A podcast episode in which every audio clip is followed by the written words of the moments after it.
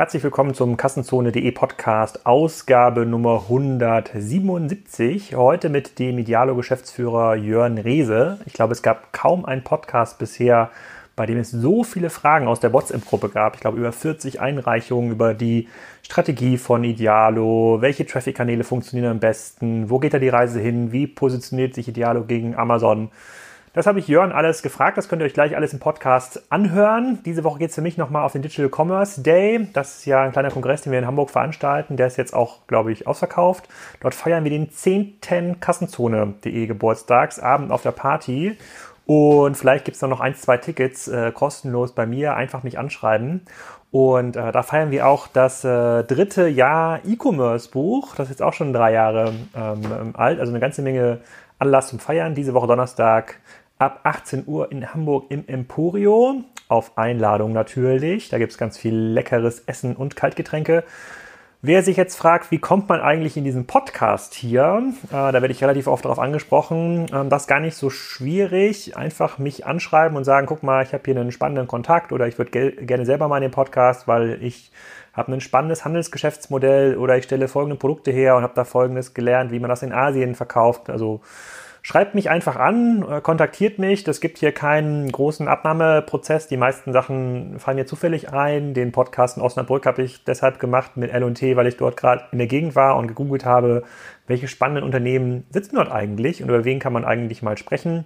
Also keine große Kunst. Es gibt noch so zehn Unternehmen mehr und Unternehmen in der Warteliste hier in diesem Podcast. Die werden aber nicht alle der Reihe nach abgearbeitet, sondern ähm, die werden so abgearbeitet, wie ich gerade durch die Gegend reise, in Hamburg, Düsseldorf, Köln, München oder ähm, Berlin. Wenn ihr das spannend findet und da unbedingt rein wollt oder sagt, Unternehmen XYZ soll unbedingt rein, sagt mir einfach Bescheid. Jetzt aber erstmal viel Spaß mit dem Podcast mit Jörn Reese von Idealo.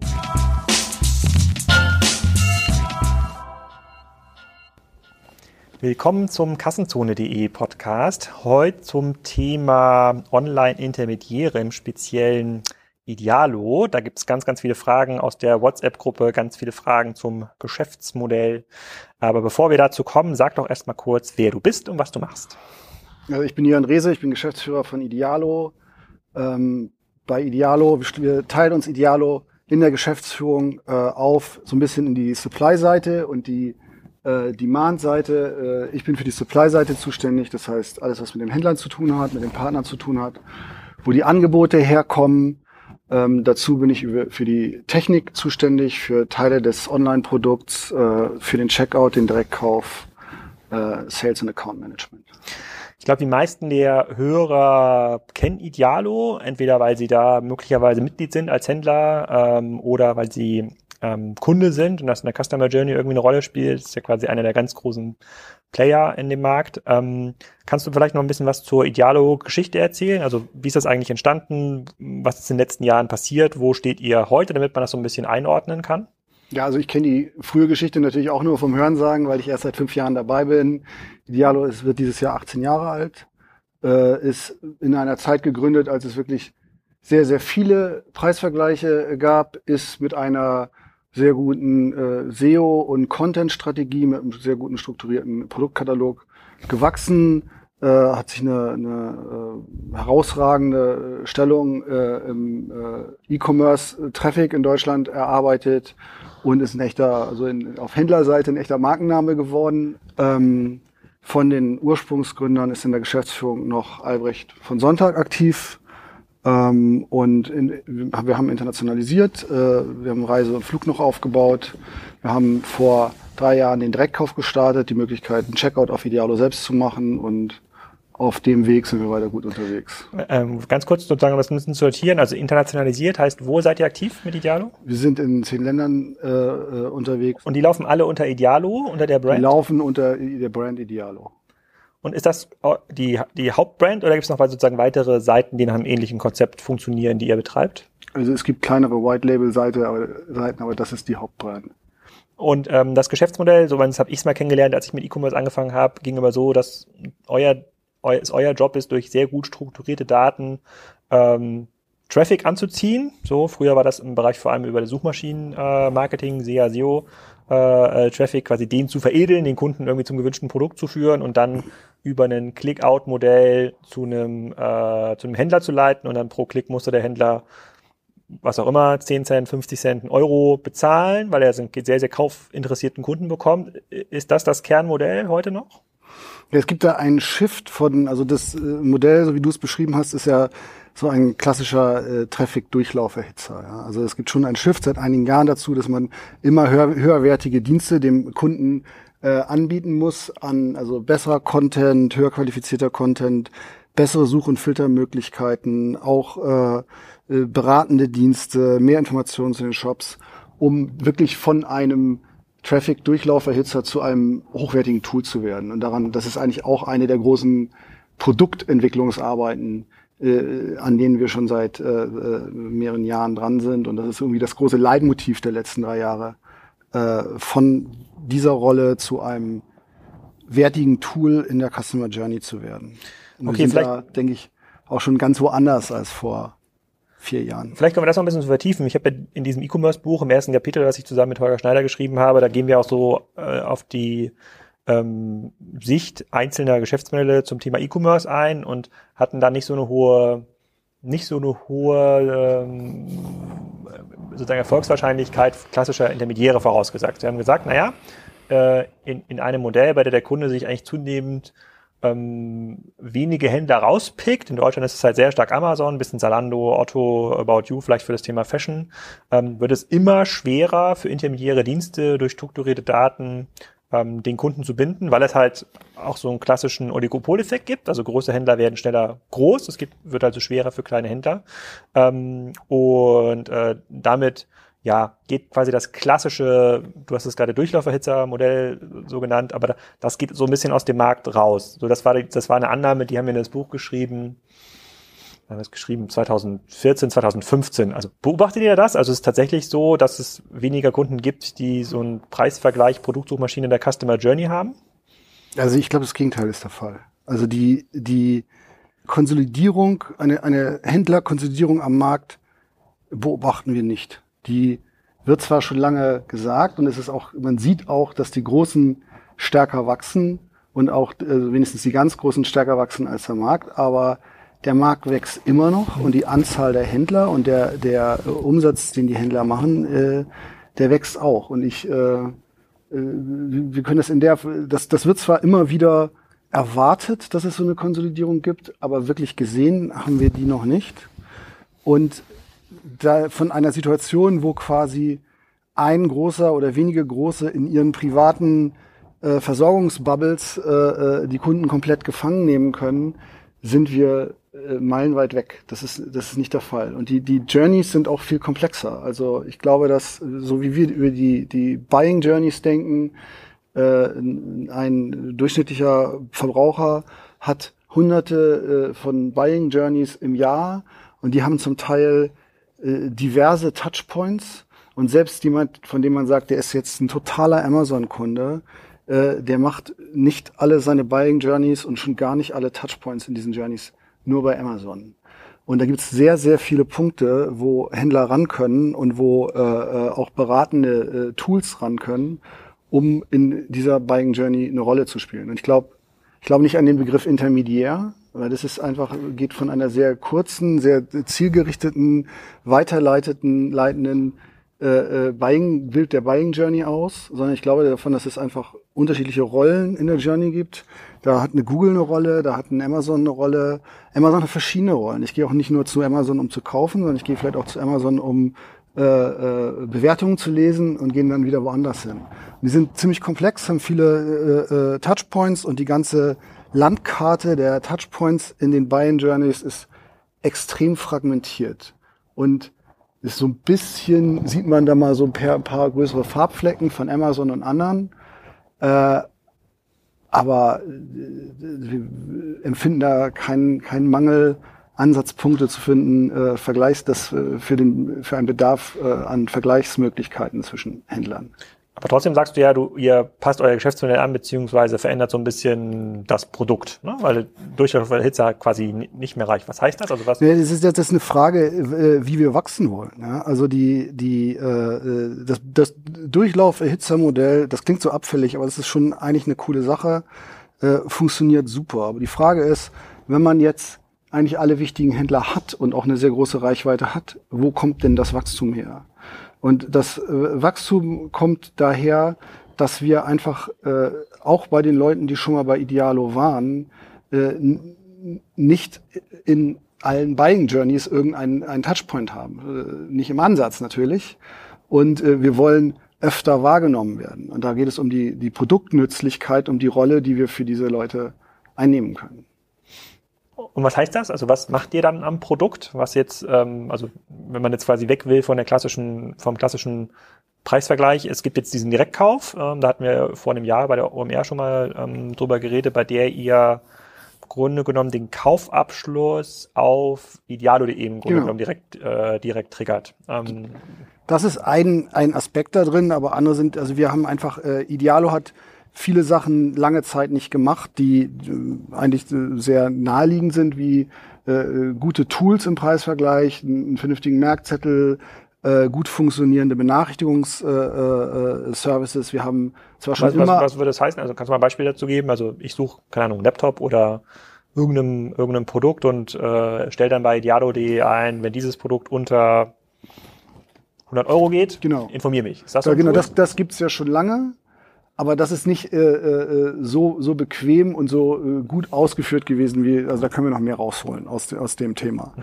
auch aus dem konkreten Vergleich also ich, ich, ich interessiere mich eigentlich würde ich jetzt das kaufen.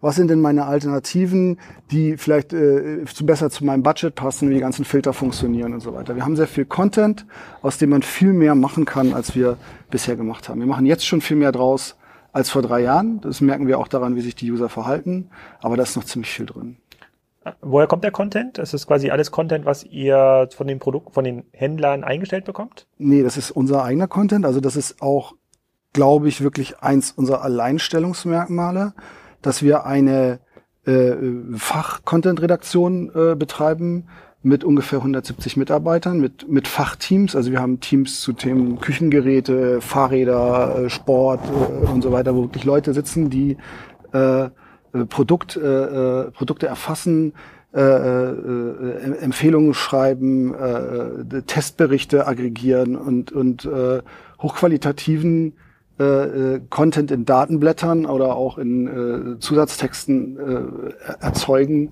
wie es so nirgendwo anders gibt.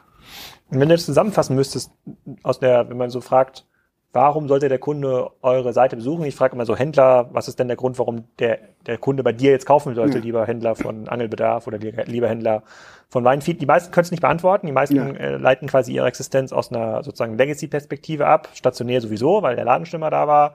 Online, weil sie halt äh, ein volles Lager haben und irgendwie mal Traffic aufgebaut haben. Aber was, was wäre, wenn du aus der Kundenperspektive argumentieren müsstest? Was wäre der Grund, warum ich morgen, wenn ich mein nächstes Produkt kaufen möchte, Idealo besuchen sollte, meine Customer Journey, und nicht direkt den Checkout bei Amazon suche? Weil es sich über die Zeit hinweg einfach lohnt. Weil ich, äh, äh, ich denke, dass es sehr viele Leute gibt, die eine informierte Kaufentscheidung fällen wollen. Und dazu gehört einfach heute immer noch primär, der, dass der Preis äh, äh, vernünftig und angemessen ist. Ähm, und äh, es gibt keine Möglichkeit, äh, äh so schnell eine Übersicht äh, darüber zu bekommen, was ich eigentlich für einen Preis erwarten darf als zu Idealo zu gehen. Ähm, und äh, ob ich dann wirklich den günstigsten kaufe oder sage, ich kaufe doch ein, äh, ein teures Produkt, weil mir der Händler besser gefällt oder weil ich da eine andere Lieferzeit bekomme, da bieten wir auch viel Entscheidungsmöglichkeiten. Aber das ist so der absolute äh, primäre USP äh, äh, in, in dieser Landschaft, dass wir eine, eine, einen objektiven Preisvergleich zulassen und man sich sicher sein kann, dass äh, wir das eben, man sieht ja, dass es nach Preisen sortiert ist und nach sonst nichts. Und äh, wenn ich mir das selber erarbeiten müsste, das ist für mich nicht möglich als äh, normaler Mensch im, mhm. äh, im Online-Shopping. Wie, wie wichtig ist bei euch mittlerweile der Direktkauf geworden? Der Direktkauf ist sehr wichtig äh, in, in seiner Rolle, aber er ist äh, nicht ein, ein, ein wesentliches wirtschaftliches Standbein für uns. Das ist auch nicht seine Rolle, sondern es ist seine Rolle ist äh, äh, äh, äh, uns als also in, in User-Sicht uns als Tool für den für den User besser zu machen, denn es gibt einfach Situationen, es gibt User-Segmente und, und Situationen, wo der äh, der Kauf, den ich wahrnehmen möchte, äh, über den Leadout, den würde ich nicht machen. Ich bin total vorqualifiziert, ich möchte kaufen, ich habe mein Kaufintent ist äh, hoch, aber ich bin meinetwegen am Handy oder äh, irgendwie anders unterwegs, muss jetzt, Convenience geht jetzt plötzlich vor. Und äh, das Angebot, was ich eigentlich wahrnehmen könnte, verspricht mir nicht die Convenience. Denn, äh, äh, an der Stelle blieben früher zum Teil Kaufintents liegen, die gar nicht ein Leadout gemacht hätten, also einen Klick zum Shop oder die beim Shop nicht konvertiert hätten. Mal, ganz, ganz kurz das Thema, um das Thema Convenience besser zu verstehen, heißt das quasi, dass, weil die Shops, auf die ihr weitergeleitet habt, quasi einfach nicht gut genug waren für einen mobilen Checkout oder generell Zum Beispiel, das Anmeldeformular das halt ist, nicht, das ist, nicht das, gut. ist, das ist ein Extremfall. Aber wir sehen ja einfach, dass der äh, in der in der Masse der User und das kommt auch einfach dadurch, dass das Internet ist einfach Mainstream geworden. Ja? Also es sind jetzt äh, alle Menschen gehen dahin und deren äh, für die stellt einfach einen Weg in einen anderen Shop oder auch nur das Wechseln der Seite oder irgendwo hinzugehen, wo sie noch nie waren, eine mehr oder weniger große Hürde da, gefühlte. Und äh, es gibt halt, äh, wir sehen ganz klar, es gibt ein äh, immer größer werdendes Segment, das entscheidet viel stärker als nach dem Preis, als nach der Erwartung, wie bequem es denn sein wird, wenn ich diesen Knopf drücke. Und äh, gerade aus dem Segment können wir mit dem Direktkauf ganz gut Conversions für Shops schaffen, die wir vorher nicht geschafft haben. Und deswegen ist die Rolle des Direktkaufs, dass wir zudem, also wir denken an, über unser Total Sales nach, das heißt quasi der Idealo Außenumsatz, ja, der ist zwar nicht, den die Shops mit unserem Traffic machen, den Außenumsatz. Wie hoch ist der? Plus, was wir mit Direktkauf machen. Das können wir nur schätzen, aber da möchte ich nichts zu sagen, aber ist schon hoch. Und äh, unser Ziel ist quasi, den zu, zu erhöhen. Also wir wollen natürlich das, äh, ähm, das Maximale für die Händler rausholen. Und mit dem Direktkauf, mit einer Beimischung von Direktkauf in den gesamten Mix an äh, Downstream-Traffic bei Ideal, also wir können ja, kann entweder zum Shop gehen oder in den Checkout. Wenn wir dem gesamten Klickmix etwas Direktkauf beimischen, dann machen wir mehr, mehr Total Sales, als wenn wir nur zum Shop machen, weil wir ein gewisses Segment viel besser abfrühstücken. Und die Rolle des Direktkaufs ist für uns, dass wir es schaffen, da diesen Sweet Spot zu treffen, wo wir wirklich den, den, den Traffic bei uns auf der Seite optimal nutzen.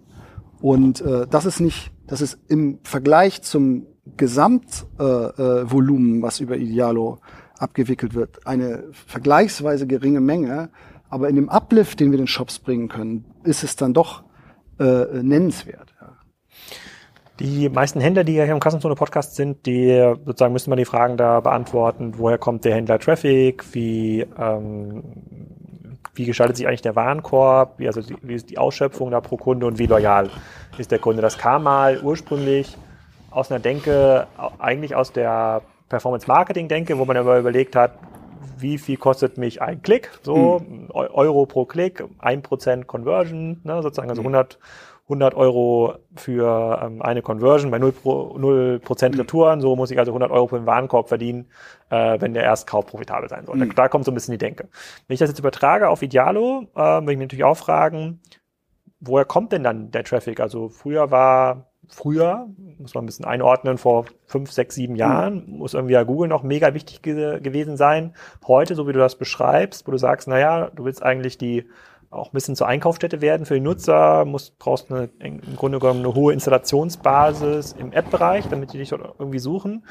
Kannst du dazu was sagen, auf welchen Wegen eigentlich heute die Nutzer kommen? Sozusagen Traffic aus Google, Direct Traffic, also Aufrufe der App? Ich kann ein bisschen was dazu sagen. Ich habe nicht gesagt, dass wir zur Einkaufsstätte werden wollen, sondern ich habe gesagt, wir wollen eine eigene Rolle in der Customer Journey haben. Das ist eine andere Rolle, mhm. ganz bewusst eine andere Rolle als die eines Marktplatzes oder eines eines Händlers, ja, sondern wir sind, äh, wir haben mal gesagt, wir sind der Flankengeber im E-Commerce. Das soll schon so bleiben. Ja, wir sind äh, äh, über den Direktkauf äh, haben wir nur ein paar Stellen, wo wir früher sonst schwer eine Flanke hätten geben können. Mhm. Da kommt was Zusätzliches dazu.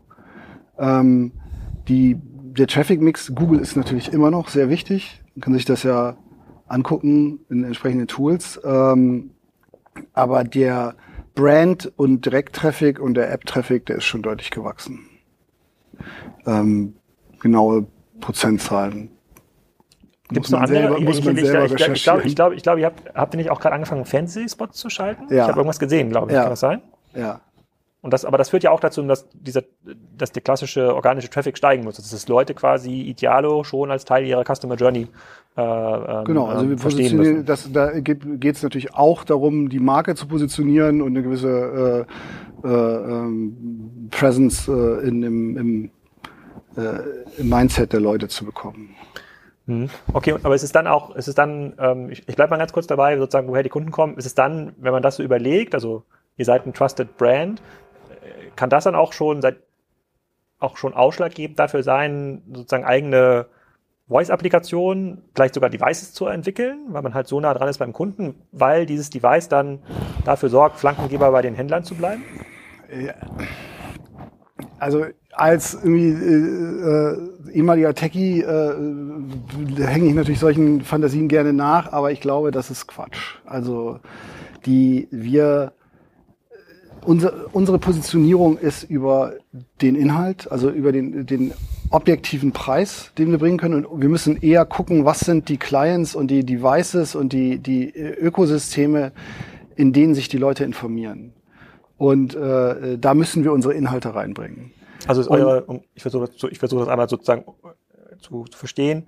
Du musst dir quasi, du sagst, euer Job ist es jetzt nicht, das nächste Alexa-Device zu entwickeln, nächste Google Doc, sondern euer Job ist zu verstehen, wenn der Kunde dort fragt, was sind eigentlich die günstigsten Batterien, dass eigentlich eure Informationen dort Wir müssen versuchen, wenn wir denken würden, Alexa ist das Device, wo sich die Leute über ihre, wo, wo die wichtigen äh, Shopping Journey Touchpoints stattfinden, dann müssen wir versuchen, da reinzukommen. Genauso wie, also deswegen sind ja, ist ja, sind die Apps sind ja für uns auch strategisch. Für viele Shops sind die Apps überhaupt nicht mehr strategisch, besonders ist ja auch sehr schwer, App-Reichweite zu bekommen. Wir können nennenswert App-Reichweite bekommen und können da äh, äh, diese Informationen ausspielen und haben eine, eine sehr stark benutzte E-Commerce-Apps, die, die den, äh, den Händlern erlaubt, dann trotzdem über äh, äh, das äh, Native, äh, eine Native-Anwendung äh, auf dem, auf dem Mobile-Device äh, User zu erreichen. Aber wir würden es immer erst machen, wenn wir sagen, diese, diese, dieser Client hat auch jetzt diese Rolle oder ist kurz davor, diese Rolle zu haben.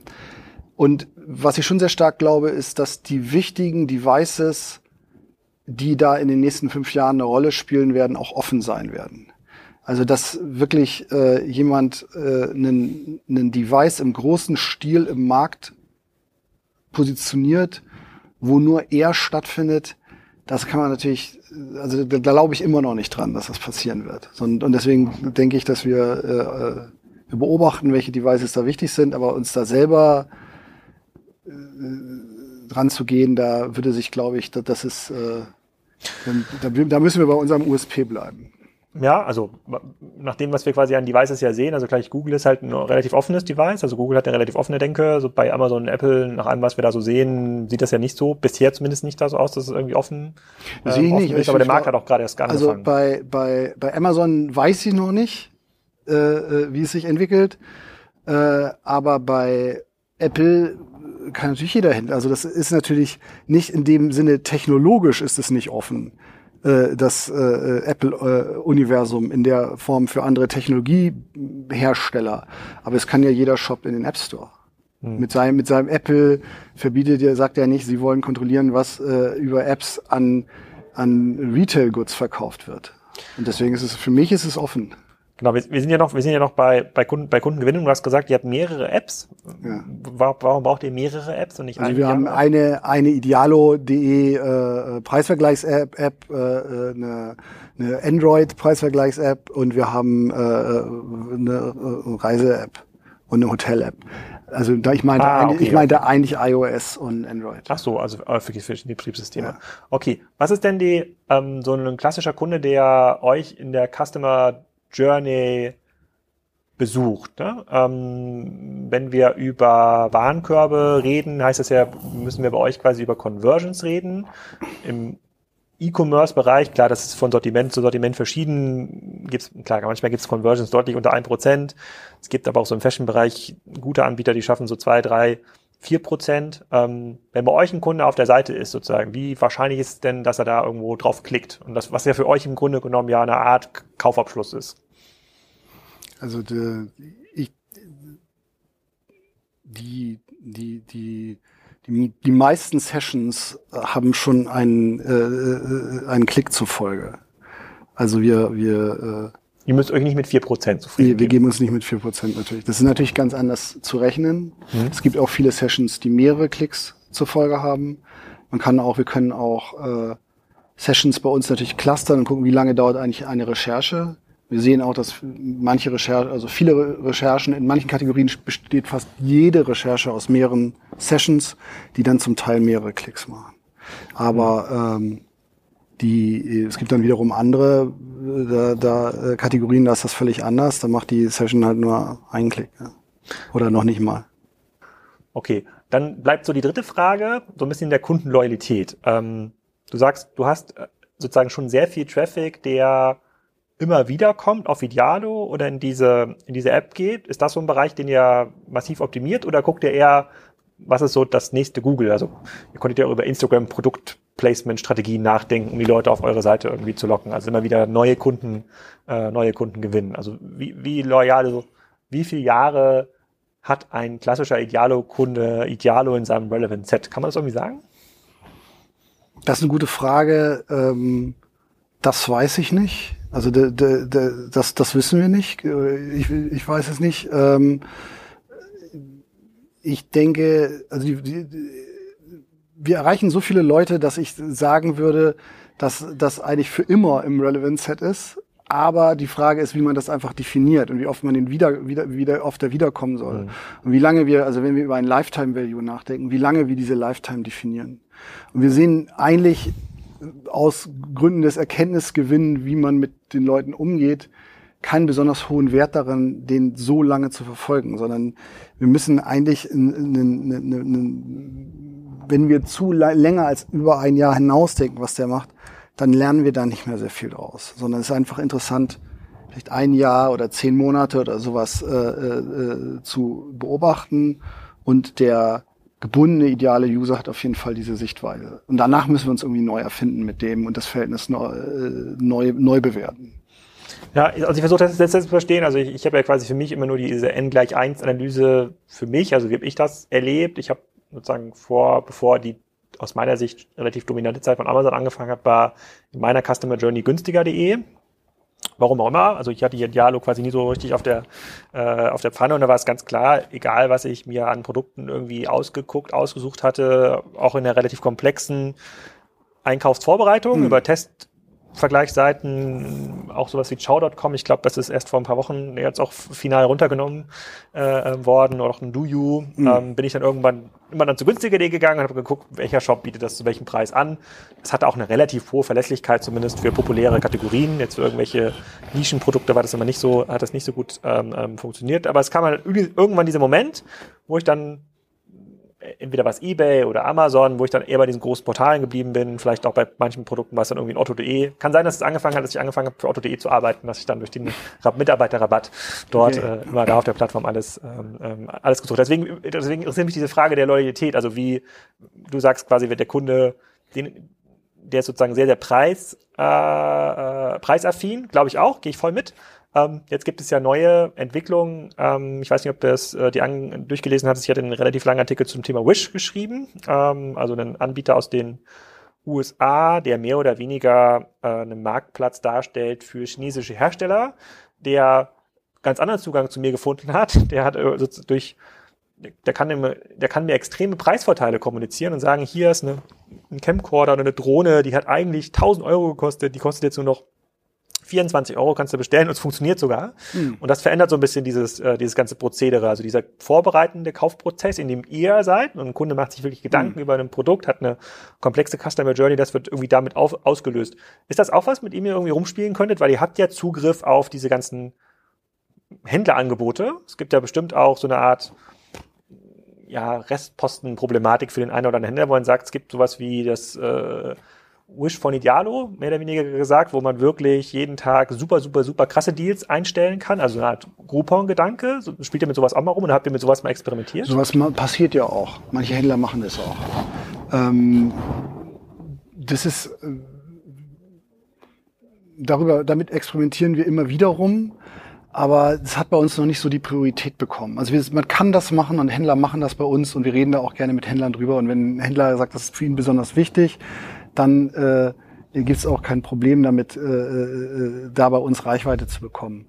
Ähm, da aber extra das so stark zu priorisieren, äh, äh wir sehen wirklich das allergrößte Potenzial bei den äh, gleichen Leuten, die wir sowieso schon erreichen. Wir erreichen ja Millionen, viele Millionen Leute, äh, äh in mehr Customer Journeys reinzukommen, bei den Standard äh, äh Kaufvorgängen. Und es gibt einfach noch so viele und die sind auch sehr stark fragmentiert. Hm. Was mich immer interessiert hat bei eurem Modell ist, ihr habt ja einen Also wir müssen ja immer ja. gucken, wir müssen ja immer gucken, was, was lohnt sich. Wir könnten, wenn wir in ein völlig, natürlich können wir neue Businessmodelle äh, äh, äh, äh, innovaten oder Innovationen machen, wo wir sagen, das sind völlig mit, mit der Idee, mit dem, was Idealo kann, kann man noch ganz viele tolle Sachen machen. Wir haben hunderte Ideen, es gibt hunderttausend Ideen, was man alles Geiles machen kann, wenn man äh, äh, Idealos Technologie, Daten und so weiter hat. Aber wir müssen natürlich qualifizieren danach, wo haben wir den größten Hebel und die, die größten Eintrittswahrscheinlichkeiten. Und das größte Feld, auf dem wir spielen können, ist tatsächlich das, auf dem wir bereits sind. Und äh, da die, die, die, die, die drei oder vier äh, Touchpoints, an denen wir ganz nah dran sind, die auch noch abzuholen. Weiß ich nicht. Also du beschreibst das Innovators Dilemma. Also ja, glaube ich dir. Sozusagen der Hebel sozusagen dem größten Spiel ist natürlich immer bei dem das größte Spiel weiter zu optimieren. Also jedes Prozent mehr Conversion, die du quasi im Kerngeschäft hast, ist wahrscheinlich hundertmal so viel wert wie ein Wish von Idealo überhaupt in einem Jahr produzieren kann, gebe ich dir vollkommen recht, aber ich glaube, man muss halt da äh, ähm, total experimentieren. Aber ich sehe halt quasi auch noch, ich sehe auch noch einen anderen Experimentalzugang, das habe ich immer gefragt bei eurem Modell. Ihr seid ja, es gibt, es wird ja mal mega viel diskutiert in diesen ganzen Online-Foren, so welche Kategorien sind jetzt eigentlich fällig für den Online-Handel. Ja, also ja. Äh, ähm, ihr seid ja, denke ich mal, auch über Consumer Electronic groß geworden, so dass wir halt gut vergleichbare Produkte, ganz, ganz klare Attribute, sozusagen sehr, sehr klar zu beschreiben, gut vergleichbar. Mhm. Ähm, Gibt es jetzt so Kategorien, die in den letzten Jahren oder insbesondere in den letzten beiden Jahren deutlich größer geworden also sind? Also Fashion ist viel größer geworden. Fashion? Es wird immer komplett unterschätzt, wie, wie erfolgreich Idealo in Fashion ist. Also Fashion ist irgendwie unsere äh, viertgrößte Kategorie und größer als Computer und Hardware. Was sind denn die anderen drei Kategorien? Also die größten sind, äh, äh, glaube ich, Elektroartikel, äh, äh, Home and Garden, Sports and Outdoor. Und dann kommt so ein generelles Fashion. Da, da sind mehrere auf dem gleichen Feld, gleichen Platz. Ähm, und äh, das ist äh, eine Kategorie, die total gewachsen ist. Es ist natürlich äh, die, wo wir besonders stark sind, sind ist natürlich äh, Markenmode, die klar identifizierbar ist. Es gibt einfach Sneaker, Outdoorjacken, solche Sachen, wo äh, Leute genau wissen, ich will den Schuh oder ich will, will, will die Jacke, äh, wo kann ich die kaufen? Das funktioniert total gut auf Idealo. Wir sind natürlich, die Leute denken automatisch, wenn sie an Fashion denken, denken sie automatisch an äh, für Inspiration gestylte ja. Shops. Wir sind natürlich nicht für Inspiration gestylt. Aber äh, wenn man weiß, was man haben will, sind wir ganz genial für Fashion. Wie, wie, okay, verstehe. Ich habe auch nicht drüber nachgedacht. Ich habe noch keine Fashion, weil ja, also ich kaufe auch Fashion gar nicht so ich bin ja nicht so ein Fashion-Addict. Ähm, aber wie, wie, günstig sind denn dann die Ottos und Salandos, also die heute quasi in diesem im Fashion-Sortiment ja sagen, hey, wir sind die inspirativen Plattformen, so Otto versucht sich anders zu positionieren als Salando und Salando nochmal anders als About You. Sind die auch günstig? Ich denke schon, dass je, keiner sich leisten kann, wirklich schlechte Preise zu haben. Aber da die, die absolute Übersicht habe ich jetzt im Fashion-Bereich nicht. Boah, da muss ich nachher mal nachgucken. Ich würde, ich würde das mit ein paar Klamotten mal auf jeden Fall interessieren, ob es da vielleicht irgendwie so kleine Fashion-Höker gibt, die tatsächlich in den großen, in den großen Marken, also Marken bei, bei Turnschuhen kann man schon äh, richtig Geld sparen. Ja. Okay, und kommt dann diese, was ja bei in der, in der Diskussion ist, sind ja die Kategorien wie Möbel, schwer vergleichbare Produkte, mhm. gebe ich dir vollkommen recht. Mhm. Äh, also quasi sind jetzt keine Marken, total schwer zu standardisierende Attribute. Ähm, mhm. Aber Gibt es da weitere, weitere Kategorien, die neben Fashion in den letzten Jahren noch stark an der Bedeutung gewonnen haben? Also das ganze Wellness, äh, äh, Kosmetik, äh, Parfüm-Segment äh, hat äh, äh, deutlich gewonnen. Das sind auch so, das ist, funktioniert, glaube ich, so ähnlich wie Fashion. Das sind Produkte, wo die Leute wissen, ich kaufe immer genau diese Gesichtspflege. Äh, dies, ich finde die eigentlich, eigentlich finde ich die teuer und habe ein schlechtes Gewissen, dass ich die kaufe, aber ich kaufe sie trotzdem immer. Äh, das, sowas funktioniert auch sehr gut. Und also dieses ganze äh, Pflege äh, ist stark äh, gestiegen.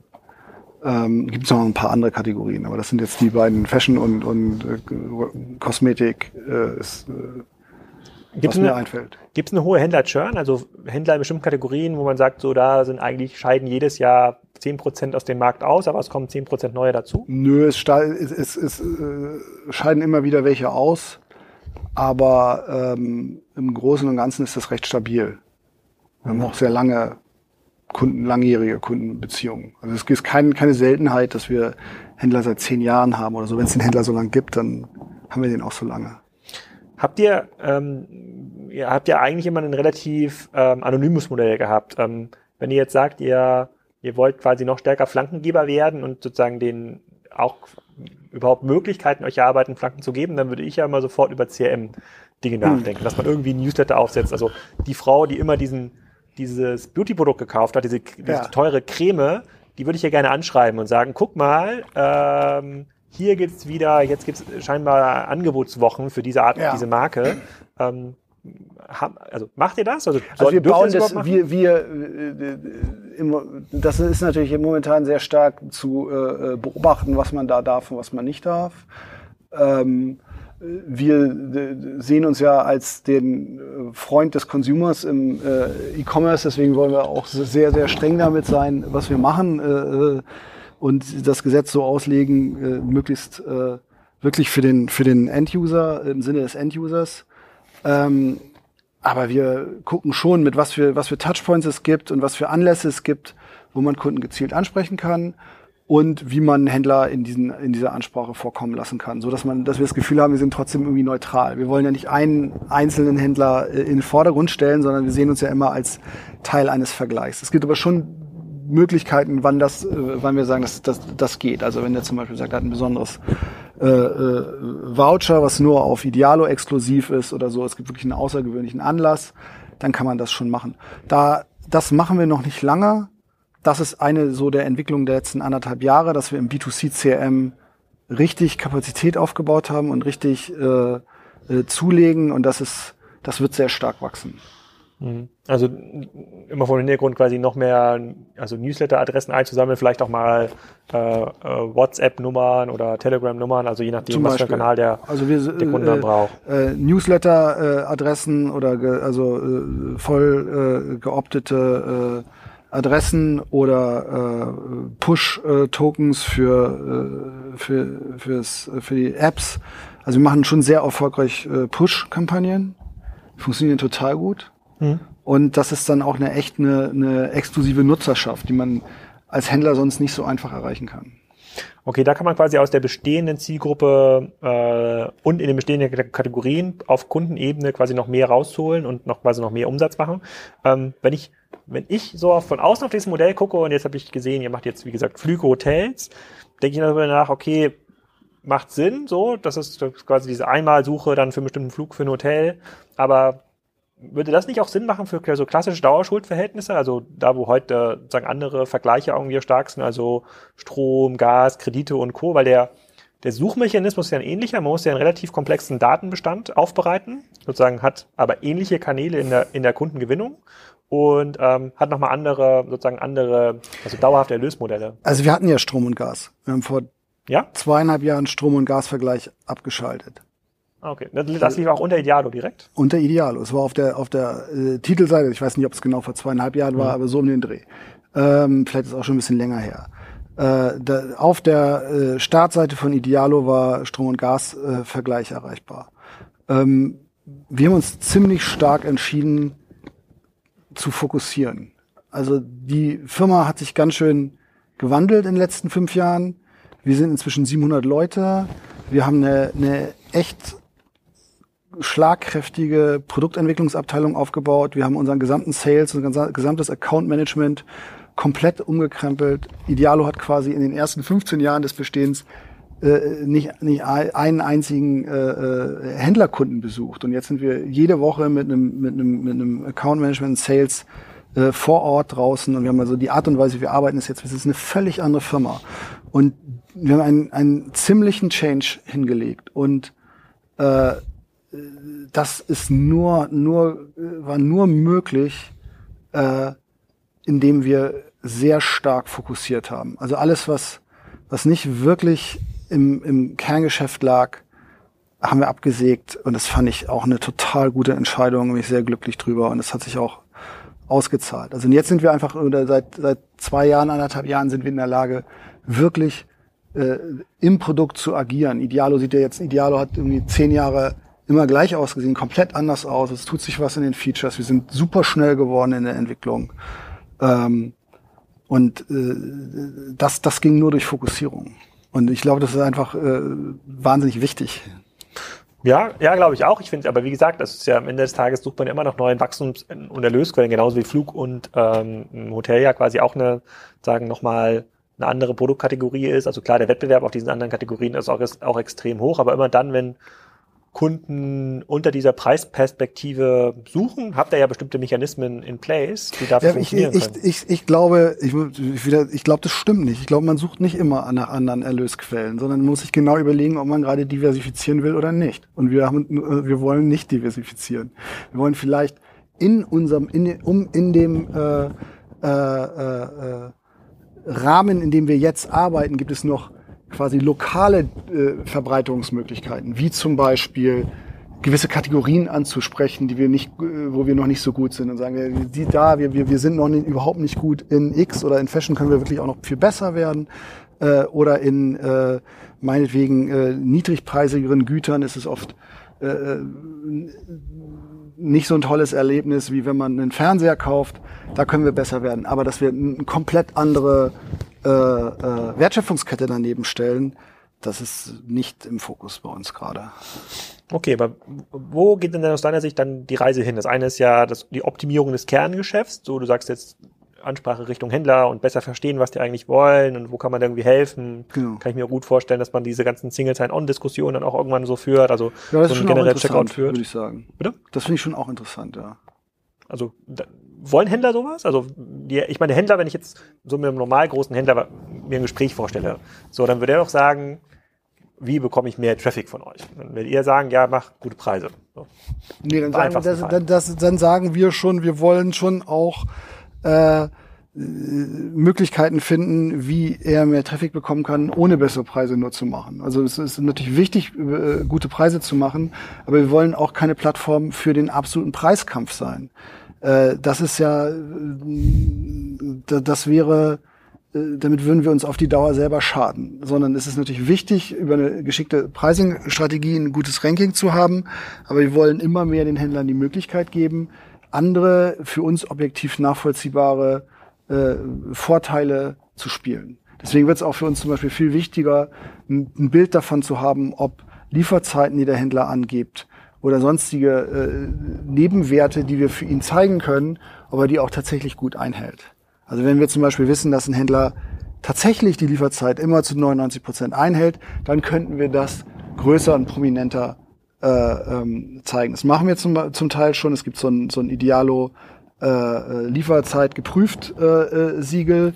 Das spielt noch nicht so eine große Rolle. Aber äh, den zu, etwas mehr zu zeigen, hier gibt's Vorteile und Idealo weiß, dass die stimmen. Und deswegen könnte es auch cool sein, bei diesem Händler, der zwei Euro mehr kostet, äh, äh, zu kaufen. Das wird, glaube ich, schon noch wichtiger. Das ist eine Sache, das, das findet zum Beispiel in den Händlergesprächen statt. Händler, die in, ganz stark in ihre Logistik äh, äh, investiert haben und wissen, sie sind gut da drin, die wollen es natürlich. Die wollen natürlich äh, zeigen können, äh, äh dass sie toll sind und wollen lieber irgendwie größer, äh, dass größer gezeigt wird, dass sie toll liefern, als äh, dass sie nochmal drei Euro billiger werden müssen.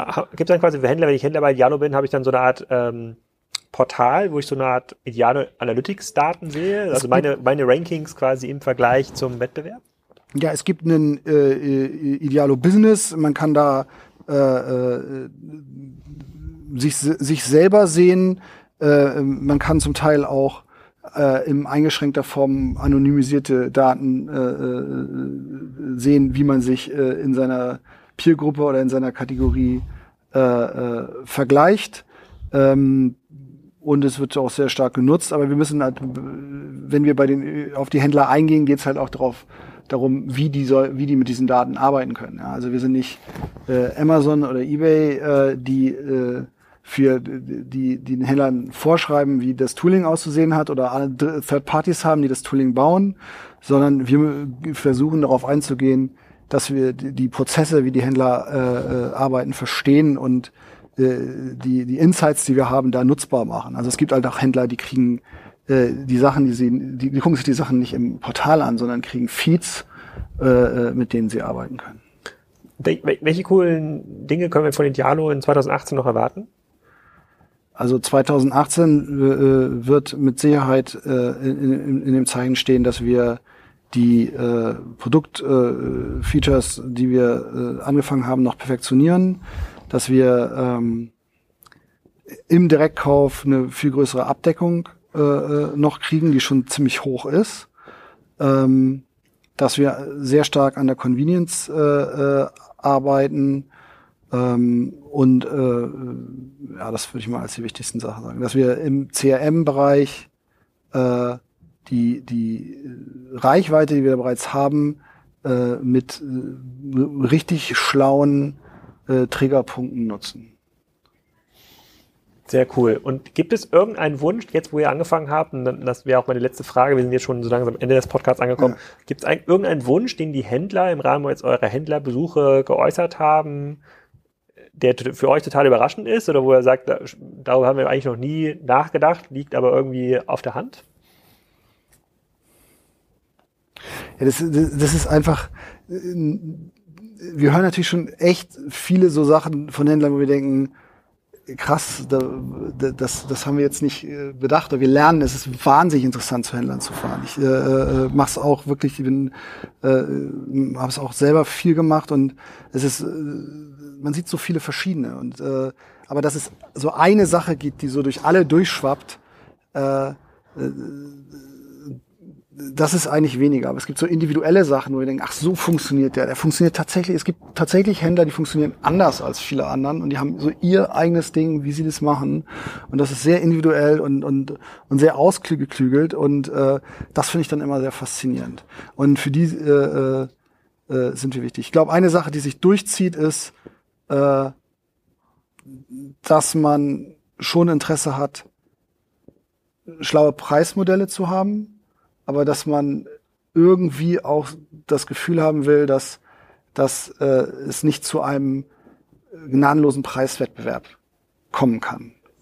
Und äh, das ist für uns auch wichtig. Wir wollen keine Plattform für einen gnadenlosen Preiswettbewerb sein. Und deswegen sind äh, äh, Features, die es äh, Händlern erlauben, andere Aspekte, die wir irgendwie nachvollziehen können, die nicht nur Behauptungen sind, sondern wo man wirklich sagen kann, das kann man auch messen und das kann man nachprüfen, äh, dass man die auch auf Ideale gut zeigen kann.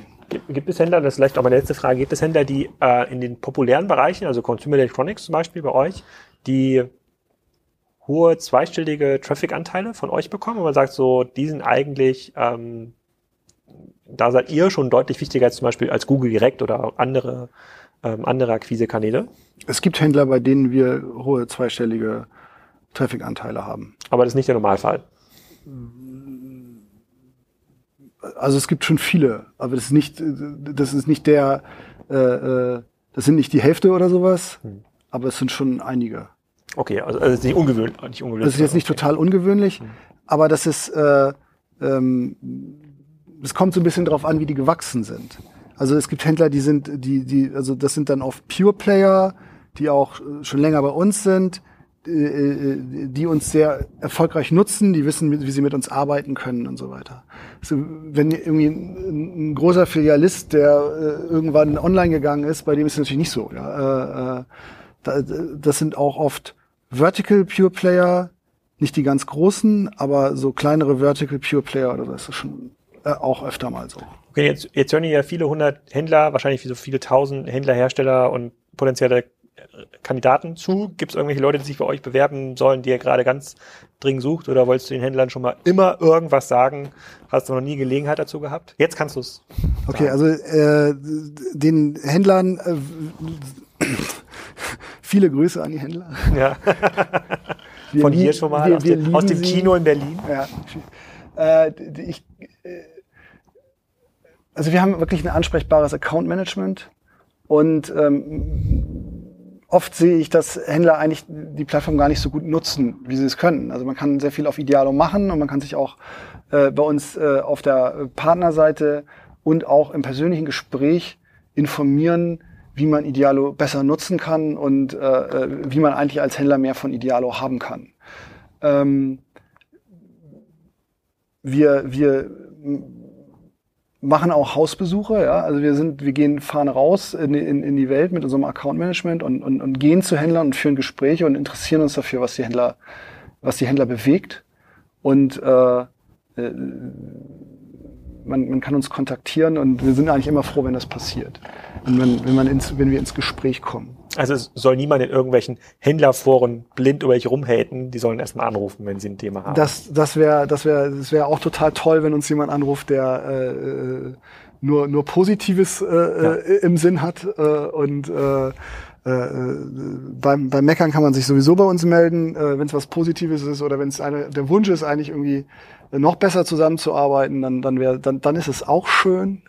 Und ähm, vom, vom Recruiting, klar, wir suchen, wir sind, wir sind in Berlin, wir sind in Kreuzberg, wir sind in einem coolen Büro, wir sind eine äh, moderne äh, Tech- und Product Company, wir haben richtig viel Traffic. Wenn man bei uns was macht, dann sehen das viele Leute. Ähm, wir sind, haben ein sehr familienfreundliches Arbeitsumfeld, wir haben eine, eine eigene Kita, äh, wir suchen Produktleute, äh, äh, äh, Software-Engineering-Leute, Techniker, wir suchen Sales-Leute, wir suchen äh, Leute für den Content, wir haben eine Jobseite. Ähm, Idealo ist wirklich ein, ein angenehmer Arbeitgeber. Äh, ich war nicht immer Geschäftsführer bei Idealo, ich war auch in anderen Rollen da und ich habe es auch schon, bevor ich Geschäftsführer war, gedacht, dass Idealo ein angenehmer Arbeitgeber ist. Es ist eine interessante Firma, ist eine, eine spannende Position im Markt. Wir wachsen, wir sind wirtschaftlich erfolgreich es ist wirklich eine, ein, ein cooler, cooler Arbeitgeber. Ihr seid auf jeden Fall das Gegenbeispiel sozusagen zu den Intermediärsthesen aus Kapitel 1 im äh, E-Commerce-Buch. Das ist ja auf jeden Fall gut. So, das hört sich auf jeden Fall mal ganz spannend an. Ich bin gespannt auf die Kommentare auf dem Podcast und bei Kassenzone. Cool. Ihr werdet sicherlich auch, wenn da spannende Kommentare sind, auch antworten, wenn da noch Fragen ähm, ähm offen sind. Ich verlinke auf jeden Fall die Recruitment-Seite und bedanke mich hier aus der Kulturbrauerei in Berlin für das nette Gespräch. Vielen Dankeschön. Dank. So. Wenn euch das gefallen hat, dann freue ich mich über eine Bewertung des Podcasts bei iTunes oder bei Spotify oder bei SoundCloud. Einfach auf fünf Sterne klicken. Ich finde den Podcast klasse. Das hilft bei den Ratings des Podcasts und es erreicht dann mehr Menschen. Euch allen eine schöne Woche.